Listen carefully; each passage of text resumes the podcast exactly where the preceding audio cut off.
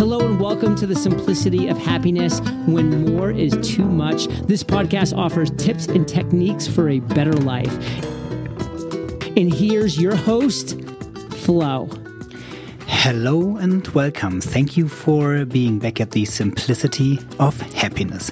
And as this is a 100% listener supported show, I'd be more than happy if you enjoy this show and you head over to patreon.com to help me on financing the education of children in Zanzibar.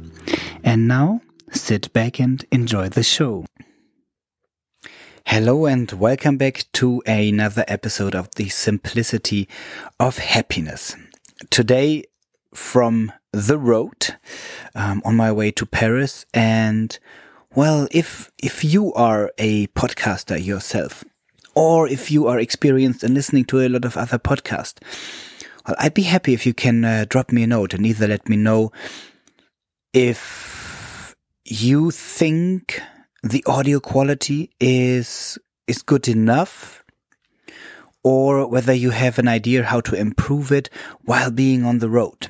And keep in mind, a lot of times I'm traveling on a very small sailing boat or I am, well, traveling with uh, hand luggage only or I'm even, uh, well, for example, walking in the desert and I uh, struggle or struggled to take a big heavy microphone with me.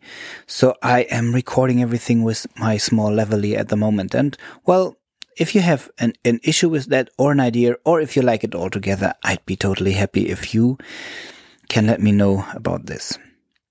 And as I told you last time, I'll give you a little insight into this year's Sahara experience. It was once again amazing and completely different than all the years before. While I used to find Marrakesh stressful in the past, I changed a lot and I am absolutely amazed of uh, of Morocco as a total. Um, for some reason, they become very unstressed and um, very relaxed, and everything seems to to work perfectly from my point of view. That might be the case because I lived in East Africa for a while and I did business over there, so I know how how much worse it can be, or it may be because it changed altogether in Morocco. So the organization was well just perfect. Yahya my uh, my nomad friend in the desert, he organized everything well as usual, absolutely perfect, and we did a nice southern trek around um, the uh, Algerian border. So we came as close to the Algerian border as we or as I never did before. And um, well, my learnings from the desert this time is on the one hand, well, there are snakes. I knew that before, but I never saw snakes. And this time we saw, well, a living cobra, a living viper, and we even saw some wolf tracks. And um, it's amazing to see how many animals there are in a place as remote as the desert. And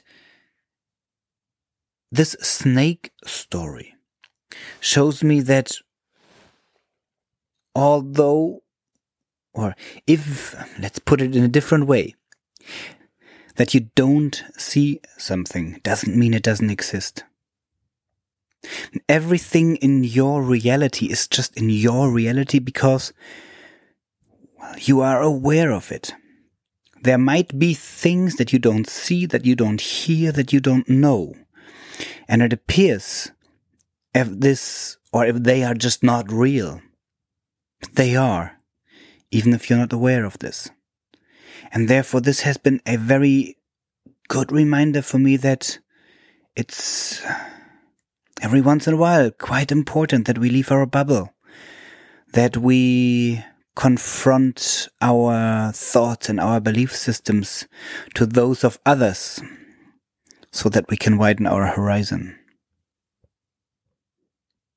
Something else that I learned is um, that's a deal about money. I had some young guys with me in the desert that were earning quite well.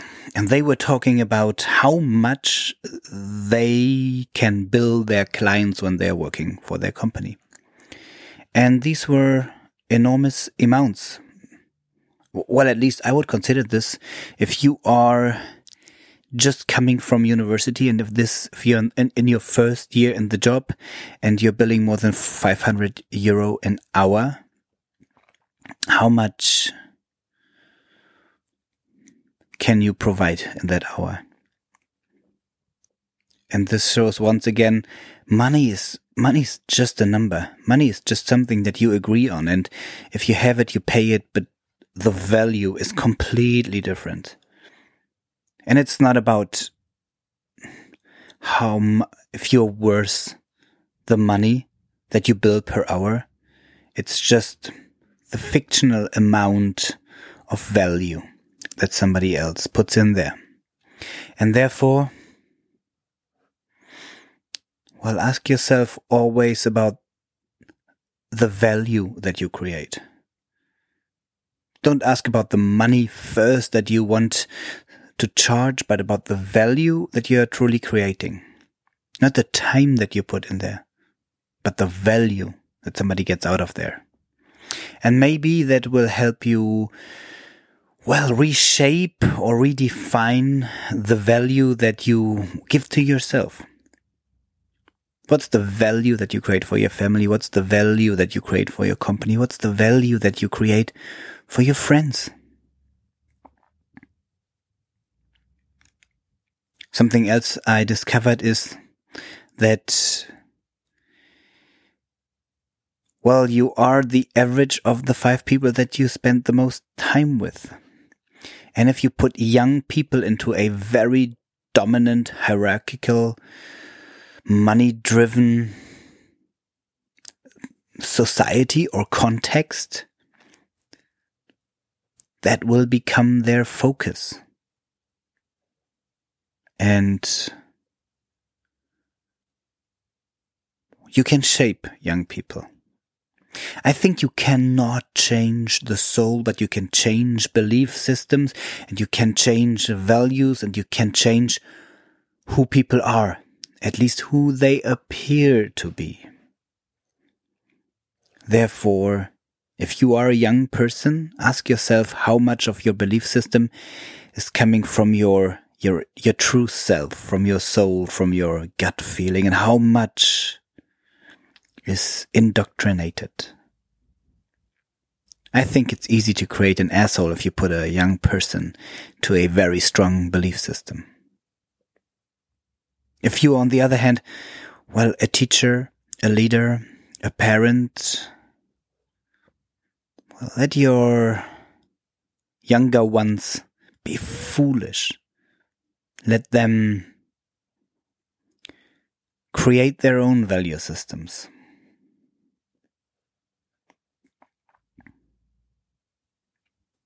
Something else I discovered is that while I was in the desert and while I was sleeping under the, the clear sky, I once again I enjoyed the freedom of life and I did not miss my boat at all in the desert. And this shows once again it's not it's not the big things that make up the quality of our life. It's how you live it. In coaching and especially in NLP, you call this the submodalities. If you're not um, familiar with NLP, then um, let's reframe it as the details.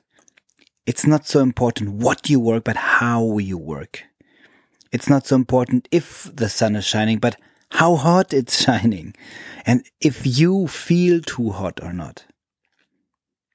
And lying in the desert sun, seeing the most beautiful sunrise or sunset, I I was thinking about the the nice moments I had on the boat, how much I love them, but how much I struggled in between as well. So being happy or not is not about being on the boat or being in the desert or being on the mountains. It's the details, and the details come from the way you live your life and how much you are willing to give room to these details. And you can only do that when you are in the present moment. When you are hustling, you are focusing on the next big what am I going to do? And and you miss enjoying the how. And that's what I want to let you go with for today. What are the details? What is the how in your life that you love most? When was the last time that you enjoyed it to the fullest? And more important, when will be the next time that you will? Thank you for listening, and I talk to you in a week. Take care, my friend.